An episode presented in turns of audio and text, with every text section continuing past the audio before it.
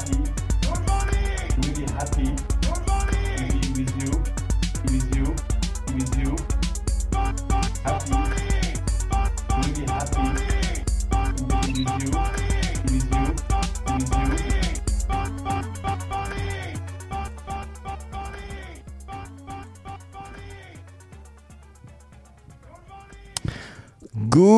morning, bonjour à tous, bienvenue dans le NFT Morning, le premier podcast francophone qui parle de NFT, d'art, de Web3, de blockchain, de tout ça, tout ça.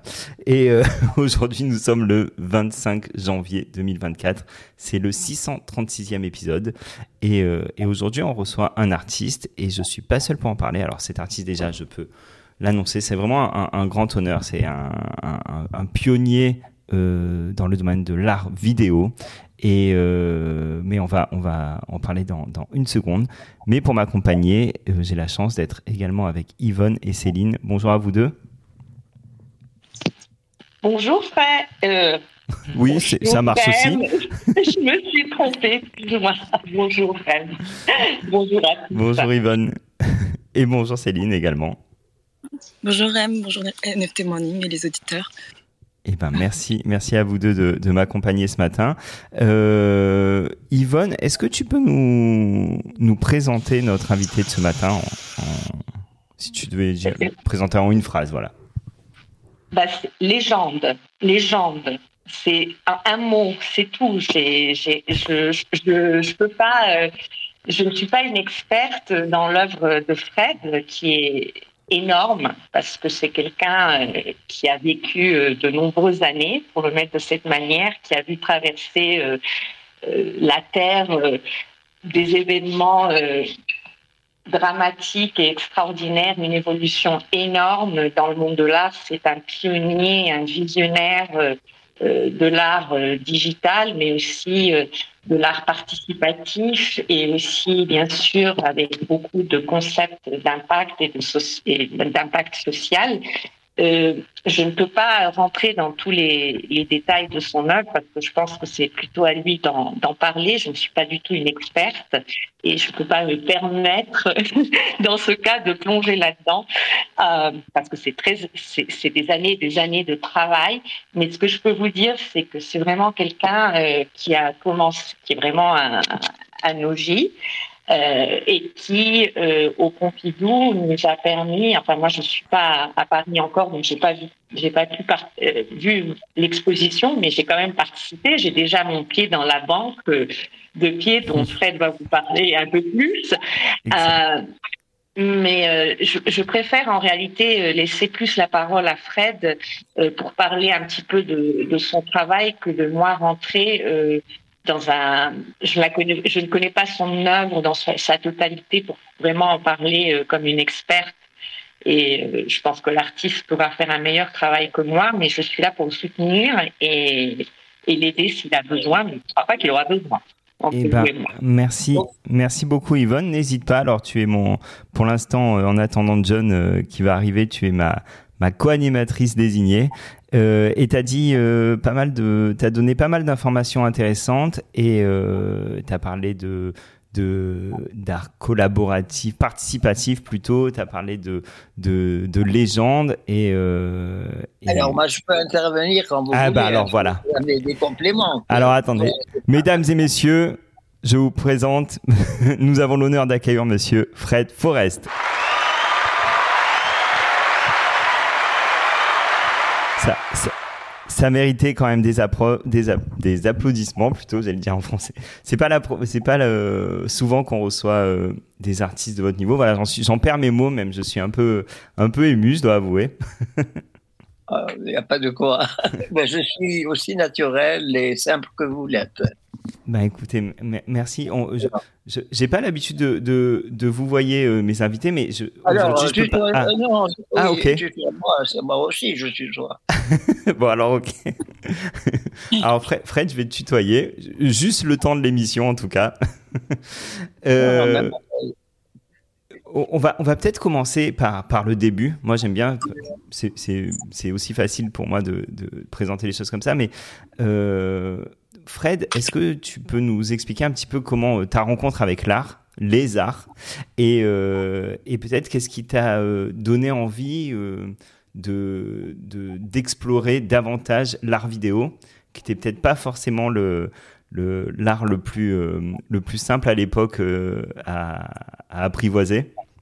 Oui, alors ok, moi je en vous disant que j'ai 90 ans et que j'ai donc commencé il y a euh, donc un demi-siècle, en 1962. Alors, vous étiez loin d'être né là, vous tous qui m'écoutez, mais... Euh, je, n'étais même pas un projet. voilà.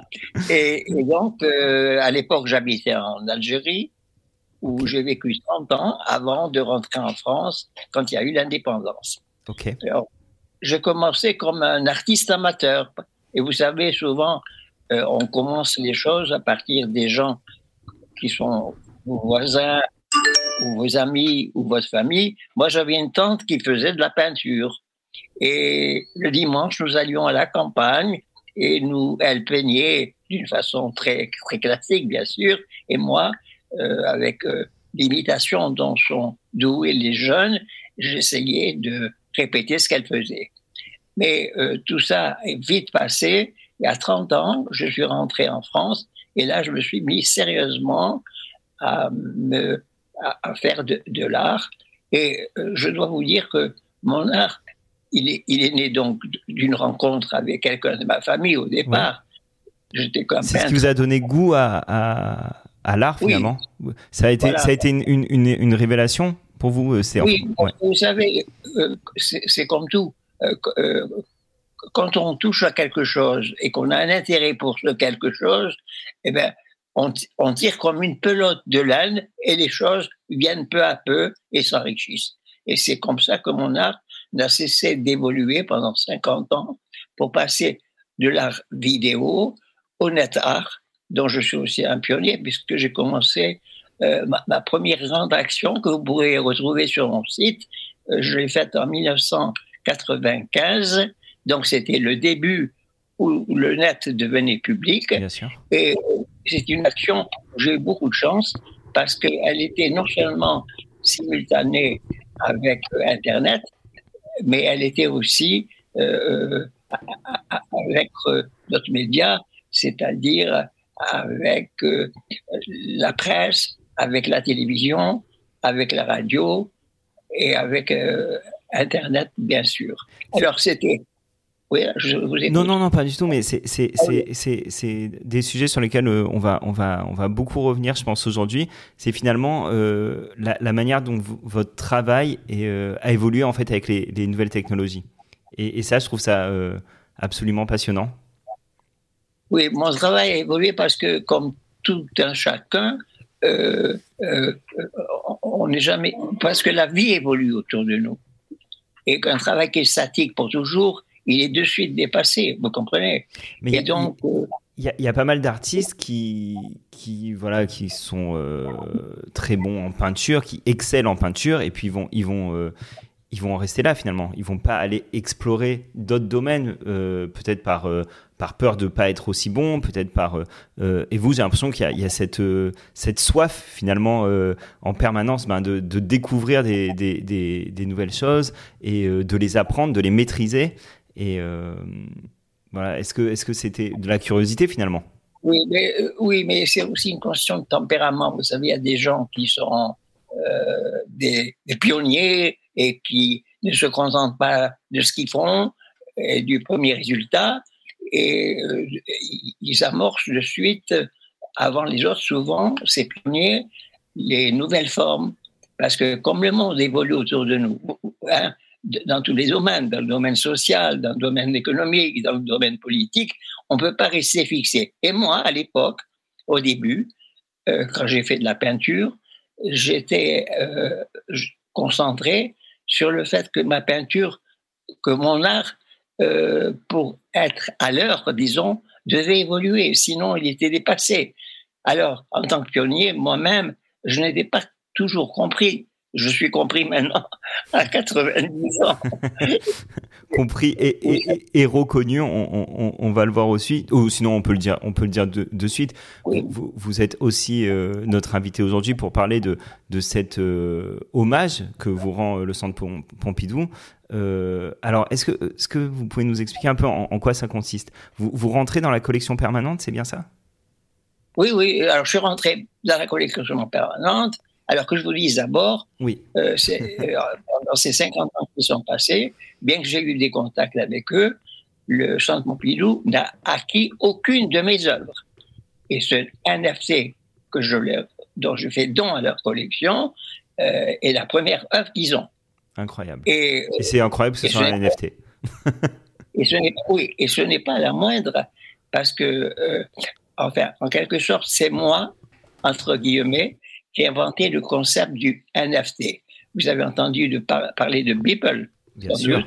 Oui, bien sûr. Oui, alors, Beeple, euh, qui est passé par l'institution du marché de l'art, a vendu son œuvre à un prix fabuleux. Et alors que moi, je l'ai pas, je l'ai proposé à la vente de, personne à personne et je n'ai trouvé personne qui l'achète.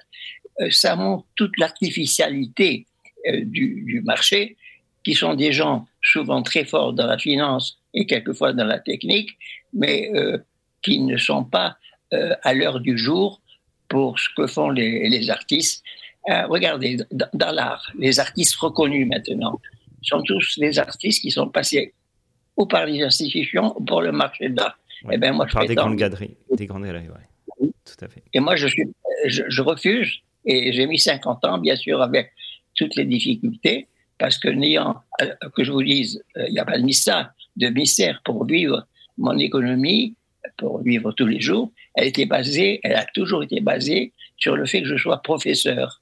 Et le fait voilà, et ça m'a permis, alors, euh, de, vivre normalement. Parce que, alors, alors, professeur en quoi? Parce que moi, ça m'intéresse et, ah.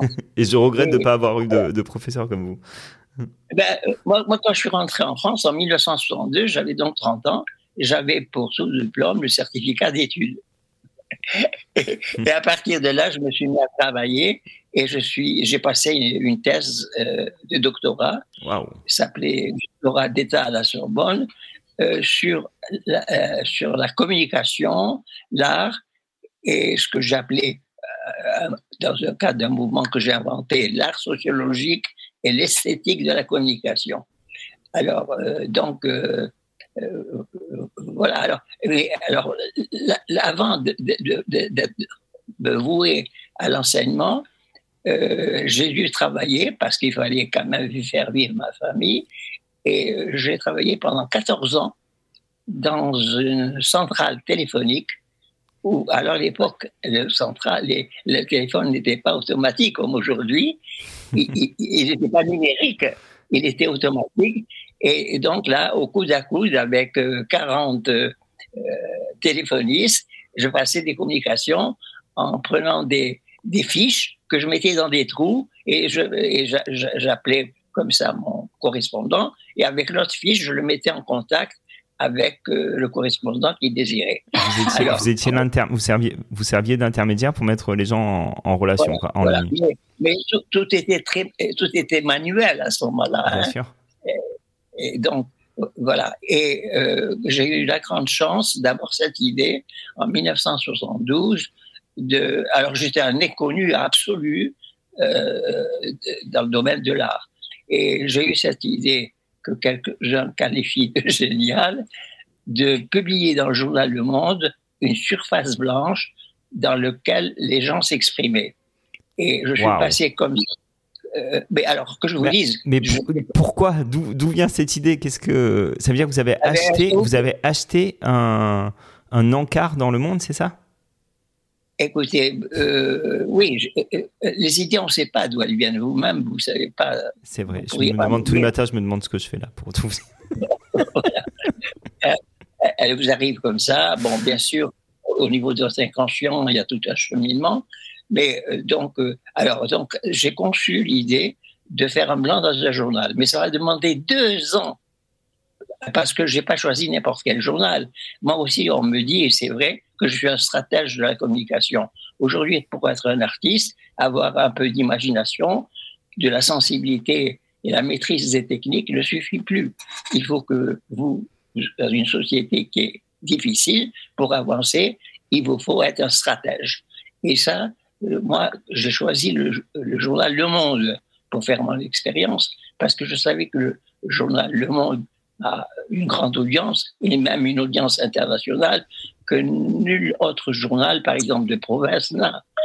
Et donc, j'ai mis deux ans, parce que le critique d'art du monde, qui, avait tous les retards euh, qu'on peut imaginer à l'époque, n'a pas compris ce que je faisais. Et je lui ai donné, je lui ai fait plus d'une quinzaine de dossiers qui mettaient bien religieusement dans ses tiroirs et me disait oui, oui, ça suit son cours.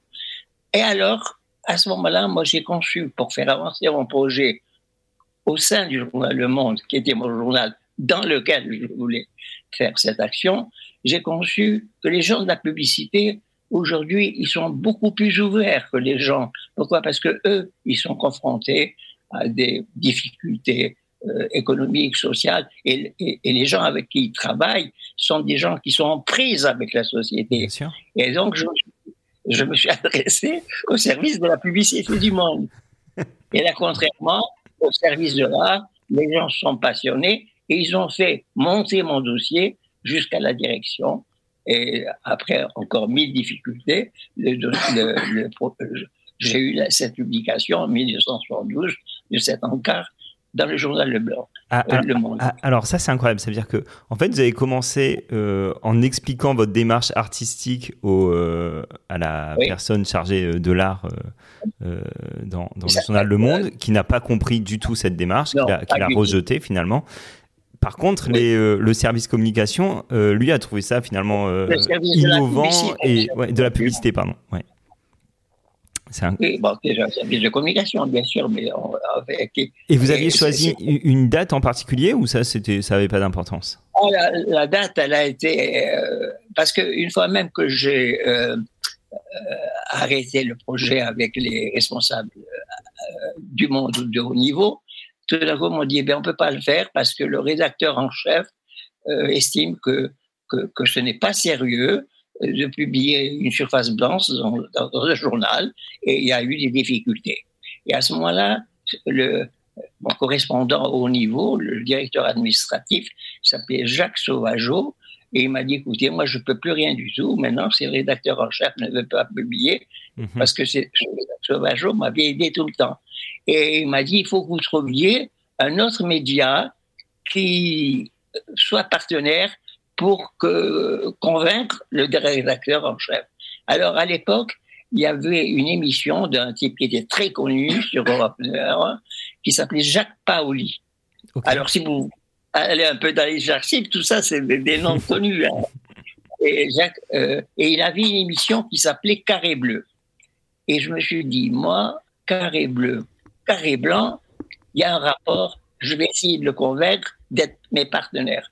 Alors, vous savez, essayer de les convaincre, c'est c'est 40 euh, appels téléphoniques, c'est, vous voyez, moi, ces gens-là, j'avais aucun rapport avec eux et, aucune relation qui pouvait me mettre en, contact avec eux.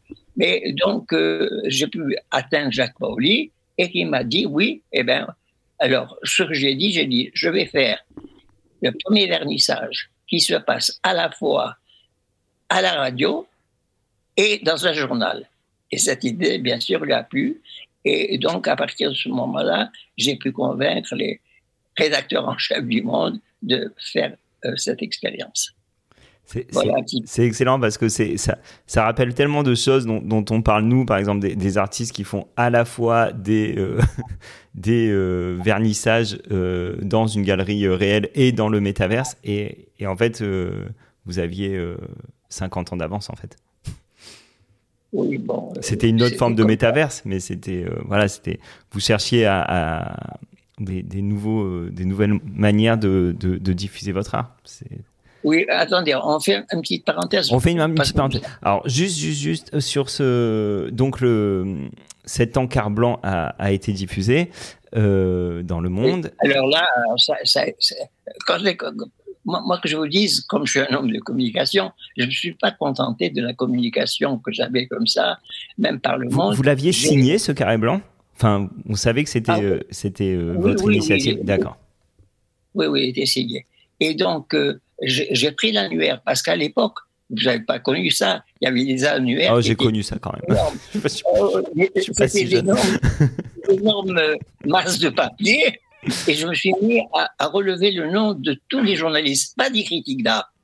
Parce que je savais que les critiques d'art étaient enfermés dans une bulle et qui ne porteraient pas euh, un prolongement à mon action. Et donc, euh, j'ai euh, avancé de, la sorte en prenant le nom et je leur ai envoyé un flyer. Bon, et j'ai j'avais pas quatre sous devant moi, j'empruntais de l'argent pour, pour acheter des thèmes. Parce que l'avantage pour les artistes aujourd'hui, une petite parenthèse, c'est que ils ont l'information gratuite qu'ils font eux-mêmes par Internet. À l'époque, Internet n'existait pas et avec le service postal, et là, on était obligé pour passer son information d'avancer le, le montant du timbre que vous mettez dessus. Bon, alors bref, pour aller plus vite, les gens de de- d'Antenne 2 m'ont téléphoné. Ah, oui, Antenne 2, Donc c'est France l'ancêtre de France 2, ouais, voilà. et on dit euh, venez nous voir et on, on verra. Alors euh, j'étais allé voir et c'était l'heure de de, de, de, de, de la rédaction, de, de la conférence de rédaction. Vous savez, tous les journalistes ont une conférence le matin. Et là, je me suis présenté à eux. Ils m'ont dit alors ils se sont frottés les mains. Ils avaient ce ce jeune artiste qui prétendait faire de l'art en utilisant la presse. Ils m'ont dit alors on va faire euh, une interview de vous. Et là, dans ma stratégie, je leur dis non, pas d'interview. Alors ils sont regardés étonnés. J'ai rattrapé de suite en disant non, je veux pas une interview, mais je veux faire à la télévision exactement la même expérience que j'ai fait dans un journal. Alors ils ont été étonnés. Je dis, je veux que vous fassiez une minute de silence au milieu de vos informations. Euh, non. voilà. Et alors, euh, il, il parlait comme ça. Et ce qui m'a sauvé, c'est que l'un d'eux m'a dit, mais à l'époque, il n'y avait que deux chaînes. Euh, la, la- la- La il y une et la deux. Voilà. Et, et ils m'ont dit, est-ce que la une vous a contacté? J'ai dit, bien sûr. Alors, ils m'ont dit exactement ce mot, résonne encore dans mes oreilles, je l'ai vos contacts. Et comme il n'y avait pas d'implication politique ou, ou- ou juridique dans l'expérience que je leur proposais, ils ont accepté et on a mis au point la, la façon dont elle allait se faire parce que ce blond à l'antenne ne, pouvait- ne pouvait pas être interprété comme une panne par, par les auditeurs. Ouais, ouais, bien sûr. Donc, euh, je, je, je disais attention, attention. Alors, tous ces vidéos, vous les avez sur mon site. Mon site est, retrace toute ma vie. Euh, Elles existent. Vous avez l'interviewé, l'intervieweur, qui s'appelait à l'époque Jean-Michel Desjeunes, qui m'interviewe. Et donc, euh, euh, et voilà. Alors, Et donc il vous interviewe et pendant une minute, il y a, il y a un silence, il y a un blanc et vous Voilà. êtes tous les deux à l'antenne? Voilà. Alors, mais ce, ce blanc, on l'a préparé pour que les gens comprennent que c'était pas une plainte technique. Moi, je disais, attention, attention, votre téléviseur n'est pas en panne. attention, attention. Et, pour- et- et à ce moment-là, le blanc apparaissait, il durait une minute, et, là, et, et le, le- le présentateur disait aux auditeurs, parce que comme j'ai un art de participation, c'était convenu avec eux, il disait, ben, dites-nous ce que vous, avez pensé pendant ce temps et ce que vous auriez aimé euh, dire. Et là, j'ai reçu, comme d'habitude, dans mes expériences, de très nombreuses réponses. Et ça, alors oui, alors cette expérience, elle m'a permis d'avoir un statut qui a évolué du parfait inconnu que j'étais à un artiste international. Parce que le monde, vous savez, il est élu au Liban, au Brésil, euh, le journal Le Monde. Parce que tout- toutes ces, toutes ces euh, expériences sont faites quasiment euh, concomitantes entre le, Oui. la Ouais, d'accord. Oui, oui, le- non, vous voulez dire les expériences Enfin, c'est-à-dire entre le monde et le, cette interview à, à- au journal de. Ah oui, télé. oui, oui, c'était dans, c'était dans la, dans la suite, dans la foulée que je faisais ça. Vous savez, vous qui êtes un homme de communication, faut, pour activer la, la communication, il faut l'activer immédiatement. Il faut euh, prolonger toujours ce que vous faites d'une autre proposition en rapport avec votre proposition première.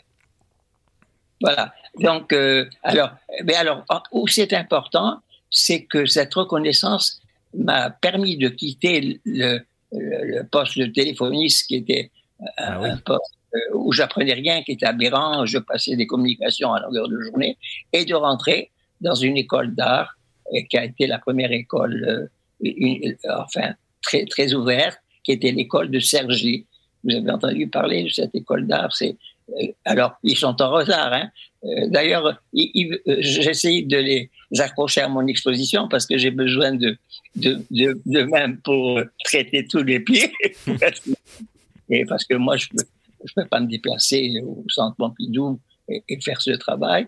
Et je négocie avec eux une vingtaine d'étudiants qui vont venir me soutenir dans le cadre de mon exposition. D'accord. Voilà. Donc à l'école de Sergi, en fait, vous êtes devenu professeur.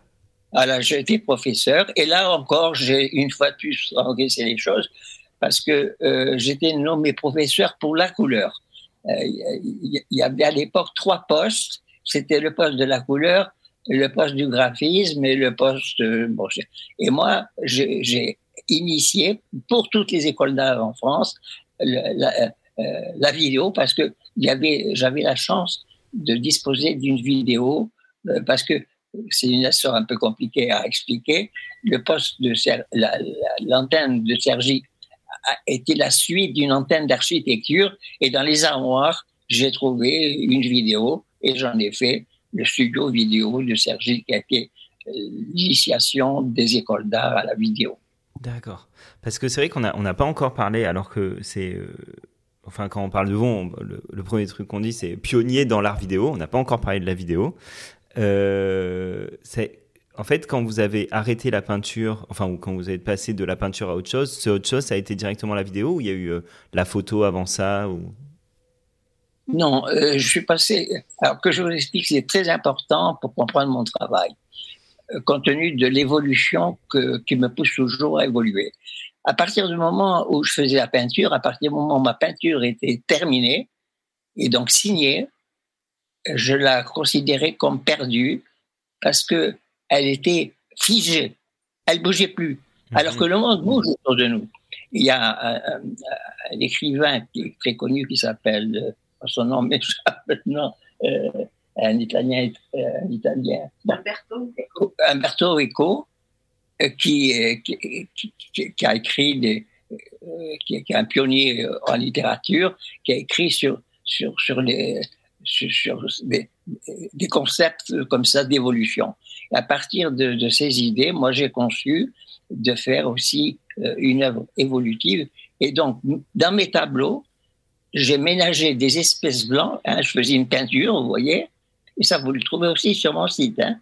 Et dans ces espaces blancs, j'ai fait des projections de, des projections de diapositives. Voyez-vous, hmm. le visuel de mon tableau était enrichi une fois qu'il était terminé par des projections. Et c'était la rencontre de cette peinture et la projection qui créait ce que j'ai appelé les tableaux écrans. Ça, c'était une phase intermédiaire. Et la phase suivante, eh ben, ça a été de me servir d'un journal pour projeter euh, ce que j'avais à dire sans passer par euh, les intermédiaires de la peinture ou de la diapositive. Et voilà comment je suis. Alors ça, faut que vous m'expliquiez parce que euh, c'est-à-dire vous, le, support c'était un, journal? Le, support c'est une peinture. Ah d'accord. Imaginez, mais elles étaient à toutes plutôt de grande taille et cette peinture, je lui laissais dedans des espaces blancs, des espaces non peints. Ok, ok, d'accord. Et dans ces espaces, et je mettais, à l'époque c'était des Kodak Carousel, qui étaient des, des, projecteurs de diapositives très connus, je projetais les diapositives et la rencontre du flux lumineux de, de, et, et, et, de la peinture crée autre chose qui est ce que j'appelle les tableaux écrans. Oui, oui, ok. Voilà. Et euh, bon, alors donc, mais ça c'était encore une phase intermédiaire. Et la phase suivante, c'était que j'abandonnais complètement les peintures.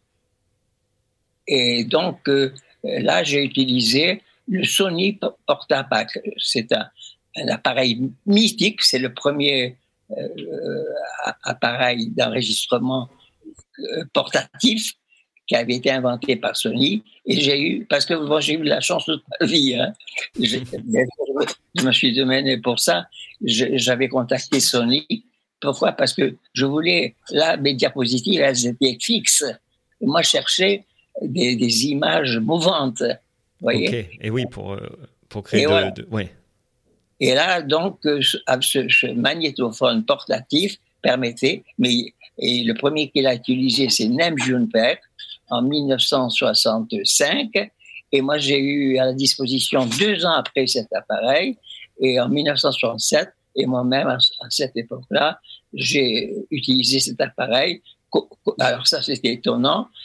Euh, qui était, vous savez, les gens du commerce et, de la technique, ils sont en, en avance sur beaucoup de gens, et notamment sur les gens de l'art.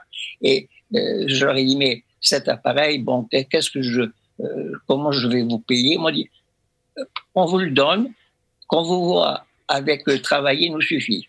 C'était des Ah gens oui. très- et voilà, c'était des gens qui avaient compris que qu'il valait mieux plutôt que je n'arrive pas à payer cet appareil de me l'offrir et le fait qu'on me voyait, les gens s'intéressaient à leur appareil. Donc c'était une forme de, de projecteur en fait. Oui, elle- non, le, le- le- c'est un magnétophone, c'est-à-dire Ah, il y a une caméra et un- quand même un truc qui faisait près de 17 kilos. Hein. Il fallait le mettre sur l'épaule, mais vous, aviez l'autonomie totale et vous pouviez filmer en branchant cette caméra, euh, ça s'appelait le porte-apac, sur, sur euh, son équipement qui était cet appareil d'enregistrement. Voilà. Et là, alors, il y avait des limites parce que il fallait mettre des bandes. Ces bandes n'avaient pas plus de 20 minutes. Alors, quand on m'a offert cet appareil et que je suis arrivé chez moi, à l'époque, j'habitais en banlieue parisienne, à l'Aïe des Roses, au troisième, et euh, d'où, euh, et, et je l'ai mis de suite en marche. je l'avais jamais touché. Et j'ai fait ma première œuvre, qui est une œuvre célèbre parce qu'elle était la première œuvre vidéo faite en France, euh, avec un porte-apac. Et j'ai filmé ce que je voyais de ma fenêtre. Et, et voilà comment je suis rentré comme pionnier dans la vidéo. Votre Genesis euh, vidéo. Voilà. Et d'ailleurs, souvent, écrit un texte là-dessus qui existe quelque part, où j'explique que, que, que, les grands artistes que en- initiés ou comme pour la vidéo d'Enjutbeck ou moi-même, euh, on ne serait rien euh, si on n'avait pas eu la technique. On a eu la chance d'avoir la technique avant les autres, ce qui nous a permis d'être pionniers. Mais cette chance, bien sûr, on, l'a, on, l'a, on a su la saisir aussi pour faire quelque chose d'intéressant avec. Bah, j'ai j'ai envie de dire euh, la technique, oui, mais les, les, les idées qui, qui vont avec, qui, qui permettent de. Comment dire de- Oui, alors- D'utiliser cette technique euh, de, de manière euh, nouvelle. Oui, alors là, de chez moi, euh, euh, donc, euh, euh, ayant l'appareil en main pour la première fois, ayant la fenêtre de ma cuisine, il y avait en bas de, chez moi un croisement de trois rues, et il y avait une cabine téléphonique euh, qui était le seul moyen de communication à l'époque urbain. Les gens, et les gens venaient à la cabine, je les filmais, et d'une part, je prenais comme ça le milieu social avec les gens, on voyait les gens qui, la baguette de pain, venaient d'acheter le pain. On voyait au fond les fenêtres où les gens euh, étendaient du linge. Et donc, c'était la vie sociale que je captais avec cet appareil. Et comme son, il y a le son en direct. J'avais un transistor. Et vous savez, vous savez ce qu'on appelle le fading, non? Le fading. Oui, c'est quand il y a une interférence entre deux stations de radio. Et Ah que, oui, ok, je savais pas que ça. Ok. Alors, je l'ai mis en, Le en bzz, situation- bzz, bzz. je Ça l'ai fait à mis en peu près ce bruit-là, non? J'ai mis en situation de fading et c'est le son que, que j'avais qui enregistrait en même temps. parce que-. Voilà. Et donc, euh, ça donné cette première œuvre. Oui, que je vous dise, et la cabine téléphonique, au-dessus d'elle, il y avait un arbre. Et cet arbre était euh, composé d'un feuillage argenté et qui, euh, avec l'aide du vent, créait une sorte de magma qui représentait pour moi la, la communication. Et moi, j'ai accentué cet effet en jouant sur mon objectif et en, en- et l'image en, en la mettant voilà et donc j'avais réalisé ma première œuvre qui représentait mon art. Mais, mais, en, mais, en, fait, vous, vous, vous nous dites, ouais, bah, j'ai mon, mon, ma première œuvre, j'ai déballé euh, cet appareil, je l'ai posé euh, face à la fenêtre, mais en fait, y il y avait déjà une démarche. J'ai du mal à croire que c'est pas quelque chose euh, à laquelle vous aviez pensé avant, en fait. Ah non, non, non, non. Bah, C'était purement spontané? Ah oui, oui. Ah, d'accord, d'accord. Ok, non, parce que ça, ça, semble quand même être très abouti comme démarche artistique, quoi ben, euh, pour moi, en tous les cas. C'est un peu comme, euh, tu sais, c'est un petit peu comme les rappeurs. Euh, c'est quand ils créent, c'est quand même spontané, c'est-à-dire. Oui. Oui. C'est cette petite une démarche qui bon ça, ça brouille dans la tête mais au voilà même voilà c'est spontané si on prend le cas des rappeurs c'est spontané mais j'imagine que ils ont réfléchi à des à des flows à des à, des phrases, à des choses comme ça qui, euh, tu vois, il y a. mais pas, pas, vraiment. Hein. Bon, ça dépend, mais, mais si tu vois vraiment un, un rappeur en freestyle, bah, tu lui donnes un, un thème et il va commencer à, à, déballer, quoi. C'est un peu plus circonstance. Que je vous dise, moi-même, j'ai euh, pris l'accord avec des panneurs pour une de mes actions que j'ai fait à New York en, en 2000, euh, en quelle année c'était je me mélange, j'ai fait tellement de choses. C'était en 2011. Euh, j'ai fait une action dans laquelle j'ai fait intervenir deux, rappeurs qui chantaient. Ah Mais les, rappeurs n'ont besoin que de leur voix pour s'exprimer. Mm, mm. Alors que, là, moi, j'avais besoin de, euh, de l'intermédialité d'un appareil technique, cette vidéo porte à part, pour pouvoir euh, faire ce que je voulais. Alors, je, bon, évidemment, vous avez compris que c'est une, discussion entre nous très, euh, voilà, j'aime bien dire la, discussion au coin du feu euh, dans nos rocking chairs. Euh, euh, je sais pas pourquoi, mais euh, votre travail me fait énormément penser à celui de d'Andy Warhol. Oui. et je voulais savoir si si c'est quelque chose qui, qui enfin, si, si c'est normal que ça me fasse penser à ça. Oui, c'est tout à fait normal parce que euh, dans son, c'était pas la fabrique, comment ça s'appelait Oui, oui, la fabrique, ouais. Justement, en fait, son rapport avec la communication. et, la fabrique, c'était un objet éminemment euh, participatif où il faisait participer les autres à, l'élaboration de sa propre œuvre. Mais euh, je vais vous dire quelque chose en, en, catimini.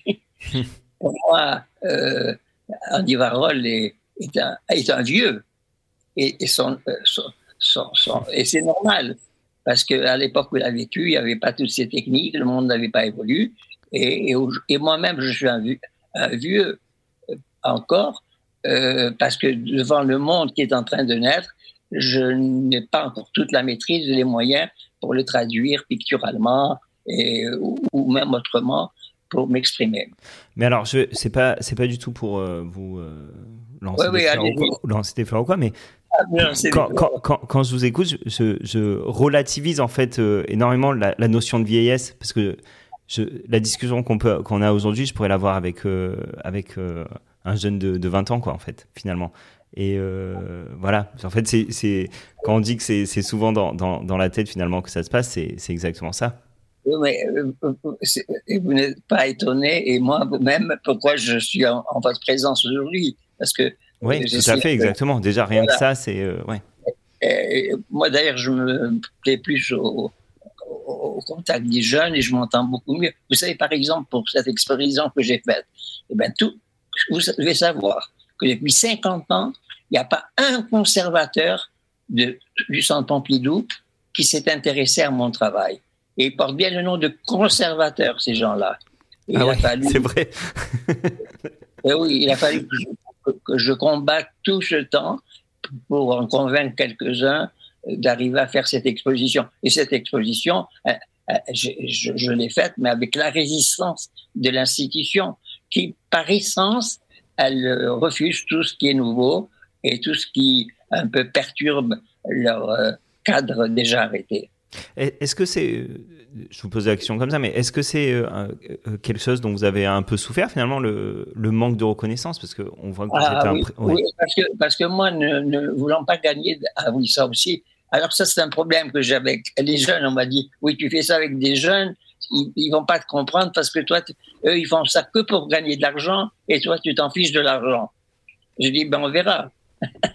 Est-ce que c'est vrai que, que vous, vous êtes intéressé, que les artistes que, que, que, vous faites intervenir sur votre antenne ne sont intéressés que, que, que pour gagner de l'argent dans l'art?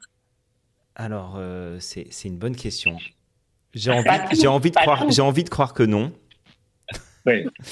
Et, bon. et, et, malheureusement, il y a, y a, enfin, c'est pas que de, c'est pas l'objectif, n'est pas que de gagner de l'argent évidemment, mais euh, euh, en fait, finalement, le, les NFT, on, on, parle de propriété, on parle de, de, de, de, comment dire, de désigner comme étant à soi euh, un objet euh, même digital et, euh, et, de pouvoir en faire ce qu'on veut et notamment le vendre. Et je pense que le cette notion alors, de, de, de marché, de, cette notion de marché aujourd'hui dans, dans les NFT, notamment dans, dans le crypto est, est, extrêmement présente, quoi.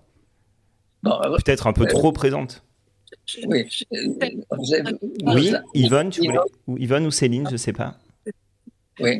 Je suis tout à fait d'accord avec toi, Rem. Je trouve ah. que Enfin, la notion spéculative est très présente dans l'art digital et effectivement d'avoir euh, des figures de proue comme ça, comme Fred Forrest, qui euh, sont des pionniers qui marchent euh, intuitivement et qui montrent aussi la voie à des artistes digitaux pour euh, justement avoir une certaine droiture aussi dans, dans la manière de présenter son travail, d'avoir de, des valeurs aussi par rapport à un positionnement euh, qui, qui, est cohérent sur toute une vie et euh, qui travaille aussi euh, avec l'histoire de l'art aussi, qui dialogue avec les artistes. Enfin, c'est quelque chose de, je trouve, très précieux. Et effectivement, aujourd'hui, avec tout le monde du, du, digital, du Web 3, les artistes arrivent, je trouve aussi, pour certains, à s'emparer de ces outils, non pas comme des, des enfin, comme un, un, un modèle économique à, à, à, développer. Ouais, ça, ça c'est tout à fait vrai. Mais ah, j'ai l'impression ouais. que c'est récent en fait finalement. C'est euh, oui, des démarches qui sont Parce récentes. Que, ouais. Enfin, désolé. Euh, là, euh, bon, il y a peut-être des, des, gens qui se mettent, des jeunes qui se mettent à, au NFT simplement pour gagner de l'argent. Mais je suis sûr que ceux qui ont expérimenté ne vont pas se satisfaire simplement de cet objectif. Euh, cette, euh, quand on est un artiste, l'objectif c'est de parler aux autres, c'est de trouver les formes nouvelles qui fassent qu'on arrive à les toucher et que euh, c'est un art aussi qui est tout nouveau et tout neuf et qui évoluera, j'en suis sûr. Après, après, pour, euh, après ça, ça, ça, se comprend aussi. Parce que si on reprend euh, l'exemple de votre vidéo, euh, la première vidéo que vous avez réalisée, tout, je ne sais pas si, si vous l'avez si vous l'avez vendue. Moi, moi, je vais vous dire très sincèrement, l'art vidéo, c'est c'est finalement jusqu'au NFT, c'est quelque chose que je, je ne comprends pas comment on peut le collectionner. C'est euh, enfin mais bon ça c'est une autre histoire. Mais mais je me dis finalement si vous à l'époque vous aviez pu euh, euh, avoir un outil qui vous permettait de vendre simplement cette vidéo à un collectionneur, euh, vous auriez saisi l'occasion. Euh, mais je l'ai pas fait pour ça et, et elle a jamais été vendue, elle sera jamais vendue. Oui, mais parce qu'il n'y avait pas l'outil adéquat. Je, oui, je veux dire, les, souvent les gens, souvent je suis même suspect aux yeux des, des gens normaux, entre guillemets, parce que je dis, moi, je ne veux pas vendre. Alors pourquoi je ne veux pas vendre? Parce que j'estime que l'art, euh, quand on le fait, c'est une partie de soi-même. Et si vous vendez, vous vous vendez vous-même. Ah ouais, ça c'est autre chose. voilà.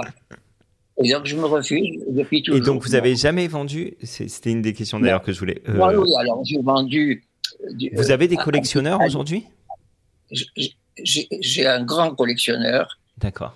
Qui m'aide depuis 40 ans et sans lequel j'aurais rien pu faire parce que pour faire des choses, il faut avoir des moyens financiers. Donc c'est une et, forme de, de, mécène. Enfin, c'est un collectionneur oui, mécène. Alors, quoi. Ça, c'est un vrai mécène. Il s'appelle Alain Dominique Perrin et c'est le président de la Fondation Cartier. Wow. Et il est aussi président du jeu de pommes. Et ce type-là, je l'ai connu 40 ans et c'est le seul qui a accroché à ce que je faisais, qui m'a aidé. Et un jour, il m'a dit, mais euh, tu sais que je n'ai aucune œuvre à toi parce qu'il m'aidait comme ça. Et je vais t'en acheter une. Je dis non, je vais pas te vendre une œuvre. Il m'a dit, ah mais tu dois savoir que j'ai beaucoup d'argent. bon, bah alors finalement, bah, Alors, why not Mais, euh, mais tu sais, euh, Rémi, tu Oui. peux acheter, c'est- c'est même plus simple, entre guillemets, d'acheter de l'art vidéo que d'acheter un NFT. hein. Euh, euh, c'est toujours difficile euh, à vendre des concepts et des, des, des œuvres qui sont, entre guillemets, complexes à conserver et à montrer, surtout dans leur début euh, par rapport à la technologie. Bon, mais euh, c'est- c'est-à-dire, euh, il y a plein de gens qui achètent de, de l'art vidéo, entre guillemets, en, si on peut l'appeler art vidéo ou de l'art digital, comme tu veux, parce que ça, on est passé. Oui, oui, on est passé. Oui, bien sûr. Mais en fait, c'est pas euh, le NFT, c'est un outil entre guillemets qui te permet d'avoir un rapport direct entre avec un collectionneur si tu arrives à le toucher. Autrement, tu as, aussi les galeries euh, qui depuis euh, des décennies, des beaucoup d'années, vendent de l'art vidéo, qui est probablement ce qui se vend le moins parce que c'est aussi le plus complexe à conserver. C'est une conservation active, d'ailleurs comme les NFT euh, où il faut euh, faire des mises à jour avec la technologie en constance. Euh, donc, mais, euh, mais moi, j'adore euh, ce que dit Fred. euh, c'est vraiment un puriste. Il n'y en a pas beaucoup comme ça au jour d'aujourd'hui parce que c'est vrai que c'est très compliqué de pouvoir créer sans argent. C'est presque un cercle vicieux. Alors, moi, toute ma vie, j'ai été confronté à ce problème parce que, bon, vous savez, moi, euh, je- je- on- n'est pas un homme qui possède, qui ait toutes les qualités. Moi, la technique, euh, je l'ai jamais assimilé totalement. Alors, j'avais besoin d'informaticiens qui m'aident, par exemple. Les informa- informaticiens, ça se paye. Et si, si j'arrivais pas à les rétribuer, mon œuvre n'existait pas. Et c'est arrivé des tas de fois. Alors, il y a des tas de freins qui empêchent la création pour des questions financières. Et donc, euh, moi, j'ai été confronté toute ma vie à ce problème. Mais je constate et je vous fais constater, je fais constater le monde entier que malgré tout, ces freins, si on est déterminé, on arrive à les abattre. Et la preuve, c'est qu'aujourd'hui, je suis reconnu au Centre Pompidou sans être passé par le marché de l'art, sans avoir vendu d'œuvres et sans avoir l'appui des institutions qui ont été plutôt contre moi car euh, ils me voyaient arriver d'un mauvais œil. Voilà. Alors, bah, c'est parfait puisque justement, je, le, le temps passe trop vite avec vous, Fred, parce que j'ai l'impression qu'on en est encore à l'introduction de, de l'émission, alors que ça fait presque une heure qu'on est ensemble, mais bon. Euh, justement, ce, donc cette reconnaissance de, du, du Centre Pompidou, elle, est, euh, elle, elle se fait de, de, de quelle manière? Et, euh, et surtout, si, surtout, si vous pouvez nous parler de, de cette œuvre NFT, donc euh, la Banque du Pied, et, euh, et nous parler un peu justement du, du concept qu'il y, a- qu'il y a derrière. Bon, alors là, la, la Banque du Pied, c'est la première banque au monde qui s'intéresse pas à votre argent et qui s'intéresse à vos pieds. Il y a un petit côté, il y a un petit côté fétichiste là derrière.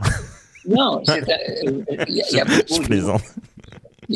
J'espère qu'il y a beaucoup d'humour qui est reconnu dans mon œuvre et beaucoup d'ironie. Parce que l'art euh, contemporain, il est tellement chiant, souvent.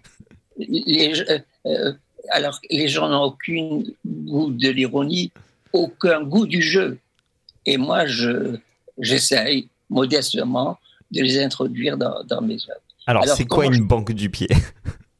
Alors, une banque du pied, euh, c'est une banque où moi je propose, par les moyens actuels, c'est-à-dire par l'Internet, les gens peuvent déposer leurs pieds.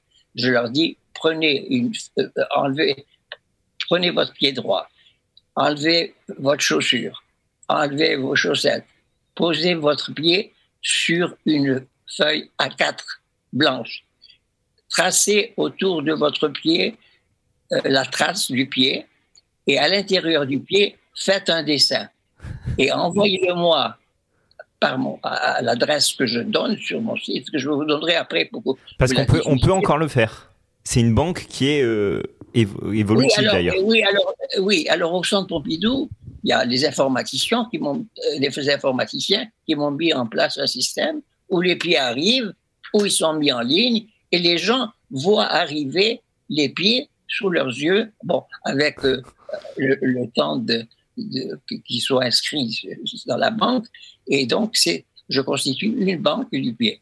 Et donc, euh, voilà, il y a même Duchamp qui participe à, cette banque du pied, puisqu'il y a un regard de, de, l'œuvre que je présente, une sculpture de Duchamp qui représente un pied. Mmh. Alors, Voilà. Alors donc, vous, depuis, alors, l'intérêt, c'est qu'on peut faire cette action depuis le Centre Pompidou. Mais au Centre Pompidou, les gens n'ont pas de, les gens n'ont pas d'outils de, peinture, de plumes pour faire leurs dessins, et euh, ils sont euh, obligés de, de, de- à ce moment-là, je leur demande simplement d'inscri- d'inscrire un nom en travers du pied, parce que tout le monde a un stylo, euh, alors qui d'un prophète, d'un footballeur, d'un musicien ou d'un créateur de NFT, euh, le nom d'un créateur pour eux de grande envergure. Voilà. Ok. Et tandis- mais comme on peut participer à ma manque du pied, depuis chez moi, je leur, euh, depuis chez vous euh, et depuis chez moi, on peut aussi y participer. Alors, que je vous dise une chose importante que je ne veux pas rater de vous dire, parce que vous êtes vous-même concerné en tant que créateur de, de, de, de, de cette émission, euh, pour qu'il y ait un prolongement à cette chose, oui, parce que je, que j'offre au Centre Pompidou, indépendamment que je leur ai offert un, F- un NFT, je leur donne là la possibilité extraordinaire de, de faire pour eux une opération de marketing, je dis bien de marketing exceptionnelle. Parce que au moment où ils doivent fermer, le- centre Pompidou doit fermer pendant cinq ans, je crois. si C'est vrai. savez. Bah oui, oui, bien sûr. Eh bien, moi, je leur donne la possibilité d'avoir une extension par les médias, par une œuvre réseau, qui est la Banque du Pied, qui perdure. Et parce que moi, cette Banque du Pied, et les gens qui font ces pieds, je veux qu'ils viennent du monde entier. Vous, vous comprenez? Bien sûr. Voilà. Et donc là, il y a encore du travail pour la communication à, à faire. Est-ce qu'elle est vouée à s'arrêter à un moment donné, cette, cette banque, ou est-ce que c'est euh, ah non, non, Non. non, elle continuera. dans ses 100 ans pour encore envoyer euh, ses pieds, son pied Oui, oui, à condition que, mais dans 100 ans, euh, les appareils informatiques qui ont permis de mettre en place ce système n'existeront plus. Ils seront remplacés, par d'autres. Hein, Les Oui. choses, évoluent. il faut pas. euh, vous savez, c'est comme Andy Warhol. Il, il a arrêté de créer parce qu'il est mort, mais son travail, il perdure à travers les âges par l'idée qu'on en a. Tout à Euh, fait. et c'est pas par, euh, parce qu'il peut plus produire aujourd'hui parce qu'il est mort, mais aussi parce que les outils qu'il a utilisés, la, la peinture ou la photographie, euh, n'e- n'existent plus. Voilà. Ouais.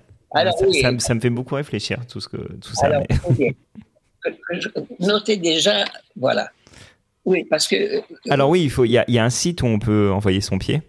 Oui, alors, pour, pour l'envoyer, le pied, parce que les gens, une fois qu'ils ont fait leur pied, ils ont la possibilité de le scanner avec leur smartphone aujourd'hui. Oui, oui, on, Alors, prend en photo. Et Ils prennent puis, la- ouais. et ils prennent la photo et ils envoient à, à l'adresse suivante, la banque du pied, arrobas. Et là, il y a une autre, un autre lien qui est plus long, que je, je vous enverrai, euh, qui, qui- qui permet de voir les écrans. Ah oui, d'accord. De, de voir l'œuvre euh, Voilà, en permanence. Et c'est une œuvre évolutive, puisque les pierres arrivent et, et changent en permanence. Alors les amis, vous savez ce qu'il vous reste à faire aujourd'hui. hein. Si vous avez un petit moment, vous dessinez votre, le contour de votre pied, vous créez euh, une œuvre et puis vous l'envoyez à euh, la banque du pied Et c'est pas seulement- centrepompidou.fr. C'est pas seulement si- bon, s'ils ont compris ce que je veux faire, ils doivent m'aider en faisant créer leurs amis. Ah oui, faut spread, spread Voilà. the news. Et ils deviennent souvent mes partenaires, les, les- les- les gens qui participent. Ils deviennent mes Ah, partenaires. exactement, c'est une œuvre, c'est vraiment une œuvre collaborative. Voilà. Et, Et participative. Moi, que, que, que le- que les pieds arrivent du nombre en nombre entier au centre Pompidou au point de leur sevelir totalement sous les pieds. Et, et cette œuvre, est- est, euh, c'est cette œuvre qui est un NFT Pardon? C'est la Banque du Pied qui est un NFT ou c'est une autre œuvre que vous avez euh? Ah non, non, non, c'est pas. Non, non, c'est une autre œuvre. Ah, alors, ok. Alors, par- parlons de, oui, de ça, cette. euh, La Banque du Pied n'a rien à. Ok. bien que je- La Banque du Pied, c'est un projet, euh, c'est un projet Non, euh, en partenariat avec oui. le Centre Pompidou? Non, non, c'est c'est en partenariat avec moi-même. Le Centre Ah. Pompidou, il est une coquille vide pour moi. hein. J'adore. ok. Alors maintenant, on va parler de cette œuvre NFT. Donc ça, c'est une autre Oui. œuvre Alors, que vous avez donc que vous avez euh, minté sur la blockchain. Attendez, excusez-moi, Ah. je Oui. Alors, qu'est-ce que vous me disiez? Non, juste, ben, on- je, je veux pas non plus abuser trop trop de votre temps. Ça fait un, un petit Non, moment qu'on est ensemble, mais mais euh, juste sur sur sur l'œuvre NFT qui est maintenant euh, rentrée dans la collection permanente. Oui, alors, cette œuvre, quelle est l'origine? Moi, je travaille avec le numérique. J'ai fait une œuvre numérique qui était euh, une sorte de, de dessin avec des formes colorées. Et mon idée là aussi, ça a été de. ah, Oui, j'ai souvent. des gens me disent Mais tu, es contre le marché de l'art et, et tu, tu utilises le marché de l'art. Je leur explique que pour changer les choses, il faut avoir un pied à l'intérieur et euh, on ne peut pas être out de, des choses qu'on veut changer. Donc, je justifie ça comme ça, pour commencer. Et donc, euh, je ne sais plus où j'en suis dans mon, dans discours. Euh, oui, alors, les NFT. Alors, j'ai fait une œuvre, et cette œuvre euh, était une œuvre numérique. Et je l'ai vendue. Je suis le premier au monde à avoir vendu une œuvre numérique dans une grande vente publique à Drouot sur Internet. Comment ça s'est passé? Il y avait un provider à l'époque qui s'appelait Imaginette. J'ai pris un accord avec eux. Ils ont mis l'œuvre sur leur, euh, leur serveur. Et euh, moi, au moment de la vente, c'était une vente très classique, hein, où on vendait des, des, des pires classiques comme Buren, Boltanski ou Lavier. Hein. Et donc, euh, cette œuvre, les gens ne la voyaient pas. Ils la voyaient au moment de la vente apparaître sur des écrans. D'accord. Et le commissaire-priseur, qui s'appelait Cla- Jean-Claude Bidloche, je, je lui avais mis le code, le lien d'accès à cette œuvre. Et il a vendu, non pas l'œuvre, mais le code d'accès à l'œuvre. Est-ce que vous me suivez? Tout à fait. Voilà. Alors, et, et c'est la première fois, avant tout le monde et avant que le net existe, que moi, j'ai ça, c'est en quelle année ça? C'est en 1996. Waouh. Ok. Voilà. Et, et- et alors, bien sûr, Avant, avant la blockchain. voilà. Euh, Mais c'était le concept de la blockchain. Et, et, ah, et avant Beeple, bien sûr, bien Ah bah avant oui. Beeple. Alors, euh, donc, euh, alors maintenant, cette œuvre-là, moi-même, je l'ai transformée en NFT. Vous comprenez? Oui, oui, bien sûr. Et donc, c'est ce NFT que j'ai cédé aux collections du, du musée d'art moderne de, de France. Quoi. Excellent. Alors juste, euh, on va peut-être finir avec Monsieur Eden qui nous a rejoint, qui est un artiste. Bonjour Monsieur Eden. Oui, bonjour, bonjour. euh, Bonjour. C'est, un grand honneur. C'est, c'est même magique pour moi de me réveiller et d'être en train d'écouter tout ceci. Euh, j'ai approximativement 192 questions, mais je pense que je vais me résumer à une seule. Euh, Moi aussi, moi j'en avais pas mal sous le pied justement, mais bon, on va les, je les enverrai avec mon pied. Euh, si c'est une question hypothétique, si euh, vous supposez que aujourd'hui, c'est-à-dire à, l'heure d'aujourd'hui, vous aviez vous avez 30 ans aujourd'hui. Au lieu de 90, tous mes respects, euh, comment appréhenderiez-vous le, le monde actuel de l'art, étant donné que c'est beaucoup plus une histoire de, euh, de big data, de données euh, informatiques Comment est-ce que vous, vous verrez ça Comment est-ce que vous allez vous en sortir? Parce que clairement, vous êtes quelqu'un qui, malgré l'évolution de votre temps, avait pu rester dans votre euh, roadmap. Donc ma question, c'est ça, votre question. Alors, j'ai ma réponse qui est toute prête. Yeah. Euh, un homme seul ne possède pas toutes les données nécessaires, non seulement pour créer une œuvre, mais pour créer n'importe quelle œuvre. Regardez, les scientifiques, celui qui a le prix Nobel, il y a un nom qui sort, mais c'est toute une équipe qui a travaillé avec lui.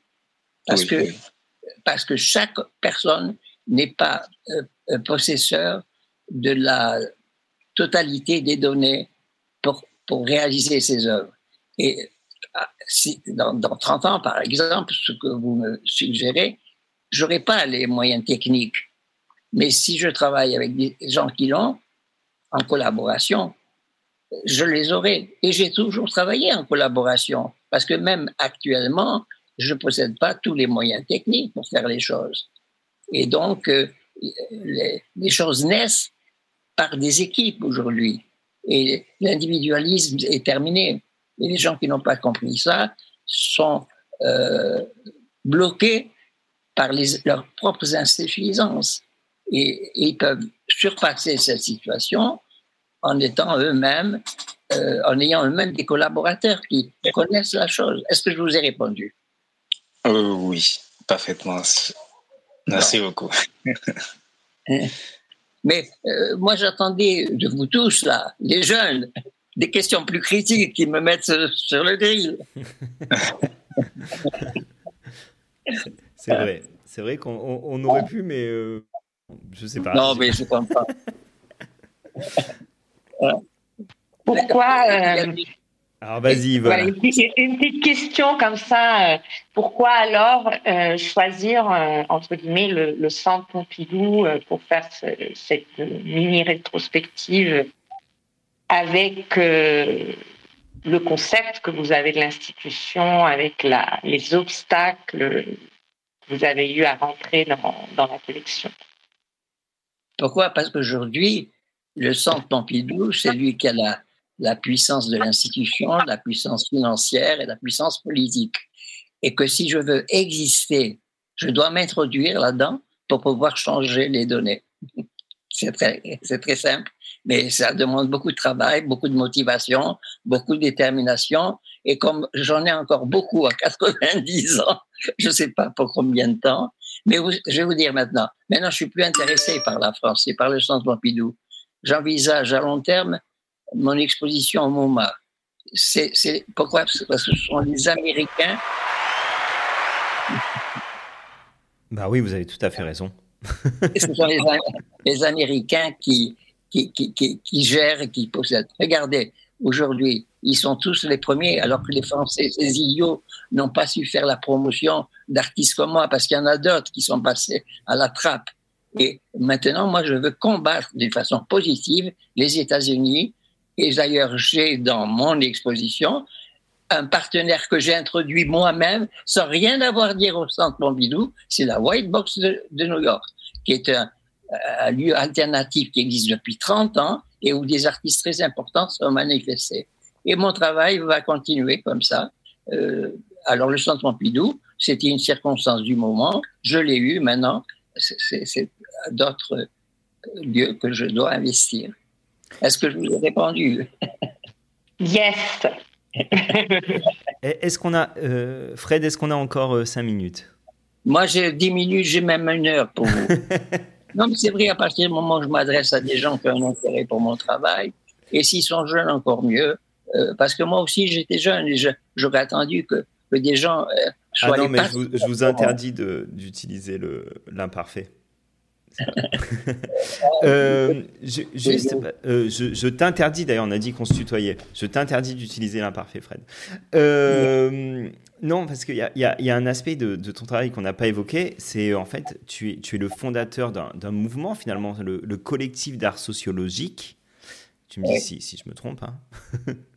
et, euh, et, et, alors, en fait, moi, le, pour moi, peut-être je me trompe, mais la définition du sociologue, c'est celui qui, scrute à la loupe euh, l'état d'une société, qui, l'analyse, qui, la, euh, voilà, qui essaye de comprendre comment, comment évolue cette société. Et, euh, et, donc, euh, ma question, en fait, c'est parce que je repense un peu à ce que tu m'as dit sur le monde, sur, sur euh, ce moment d'histoire de la télévision où pendant une minute, tu es en interview et tu ne dis plus rien. Et, j'ai l'impression que l'époque de cette époque-là était beaucoup plus permissive qu'aujourd'hui. Et, je me demande si finalement tu aurais pu exploser, te faire reconnaître en tout cas en tant qu'artiste euh, de la même manière aujourd'hui et il y a 50 ans. La question est tout à fait pertinente et je dis souvent que, que l'artiste se trouve confronté à un moment donné à des, à, des possibilités qu'il n'a pas, qu'il n'a plus par la suite. Et aujourd'hui, euh, je pense que ce monde des grands médias, euh, vous savez, par exemple, pour cette exposition que je fais au Centre Pompidou, bien qu'elle a mérité largement, il n'y aura aucune relation à TF1. Ouais. Mais en fait, je vais, juste parce que ça, ça, j'ai envie de compléter en fait. Aujourd'hui, avec les réseaux sociaux, avec euh, déjà, on peut tous, euh, tout le monde est, créateur, tout le monde est, tout le monde peut se revendiquer euh, artiste presque. Et il y a cette culture du buzz en fait. Et, j'ai l'impression que vous, en, faisant, en, faisant paraître ce, ce, cette page blanche dans, dans le monde, c'était, c'était une manière de faire du buzz, mais avant que ce mot existe en fait. Et et le comment dire le, le, problème du buzz, c'est qu'un buzz dissout, enfin, euh, dissout tous les autres buzz. Donc c'est difficile d'exister aujourd'hui euh, dans, dans, non, ce genre... il, est dissous, il est dissous ou les amplifie. Ok, intéressant. Ouais. Oui, euh, oui. non, mais aujourd'hui, je le dis souvent. D'ailleurs, vous trouvez une bande vidéo d'une exposition que j'ai fait en bien, où j'ai fait une interview, où je parle de ça. Et où je dis que je me demande si les artistes aujourd'hui aurait la possibilité d'avoir un accueil des médias. Mais même à l'époque, il n'a pas été facile pour moi, l'accueil des médias. Je vous expliquais qu'est-ce que j'ai dû galérer pour passer mon ce blanc euh, dans le journal Le Monde. Et bon, et, demain, il y aura d'autres moyens.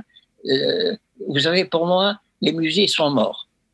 Euh, depuis que le virtuel a été mis en place, il remplace amplement les artistes, ils ont une possibilité extraordinaire d'être les maîtres de ce qu'ils font, puisqu'ils ont la possession de ces moyens eux-mêmes. C'est ce que je fais. Moi, si le Centre Pompidou me fait exister aujourd'hui très fort, moi-même, j'existais avant que le Centre Pompidou. Et aujourd'hui, je peux dire que c'est moi qui fais exister le Centre Pompidou quelque part. Quand, quand il sera fermé. Hein? Oui, mais vous savez, moi, je vis ça de l'intérieur. Et je peux vous dire que toutes ces, ces vieilles institutions, euh, vous ne pouvez pas vous imaginer les freins, les résistances que j'ai trouvées pour, contre cette exposition. Alors, euh, lors de la, alors j'ai été soutenu par le président euh, du Centre Pompidou, qui est un, un, homme très permissif et évolué. Mais il n'y a pas un seul conservateur qui s'est occupé vraiment de mon travail depuis un demi-siècle au Centre Pompidou. Et ça, je le dis et je le dirai jusqu'à ce moment, au moment où ces gens-là seront évincés de cette institution et seront remplacés par des artistes qui n'auront même plus besoin de l'institution pour exister fortement. Alors Fred, ce sera, ce sera ma dernière question. Après, je, je vais te laisser reprendre ton travail d'artiste. Et justement, en fait, ma question, c'est euh, bah, c'est quoi ta prochaine, ton prochain grand coup? mon prochain programme, il, va naître. Euh, alors, je suis quand même réaliste. À 90 ans, il me reste euh, une possibilité de vie qui est très courte. Il faut que j'aille très, très vite. Et c'est des gens jeunes qui peuvent m'aider à accélérer ma vitesse. Et donc, euh, le prochain coup, il naîtra. Vous savez, les idées me viennent quand j'ai dormi. Et le matin, l'idée me jaillit et je la réalise. Eh bien, ça sera la même chose pour moi. Alors, avant de vous quitter, il faut que je, je vais vous envoyer le lien pour pouvoir, sur Internet, avoir un accès à l'arrivée de mes pieds. Alors, euh, il est assez long, je peux pas vous le Mais en fait, ce que, ce que, je vais faire, parce que comme c'est un podcast, là, là, nous, on est en live, hein, il y a des gens d'ailleurs. Oui. Ah oui. Il y, avait, il y avait pas mal de gens ce matin avec nous. Mais euh, les, beaucoup de gens vont écouter en replay et je mettrai en fait dans le, dans le replay, dans le podcast, le lien pour pouvoir accéder à ce. Voilà, c'est parfait. C'est parfait.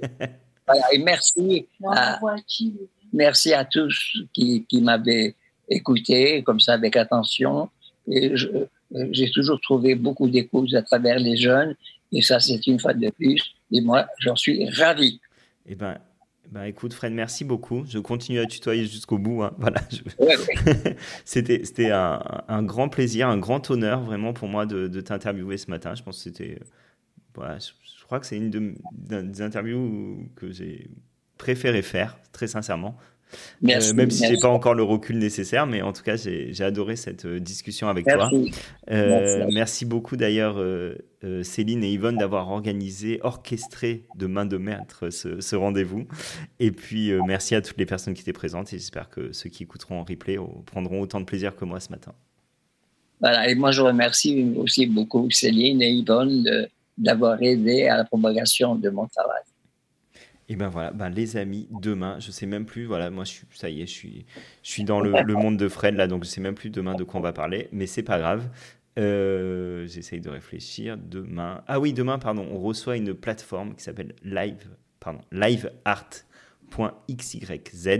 Euh, et voilà, donc euh, merci à tous, merci encore Fred Forest, et puis euh, good morning. Happy. Euh, faut le faire tout ça. Référence et euh, que faire.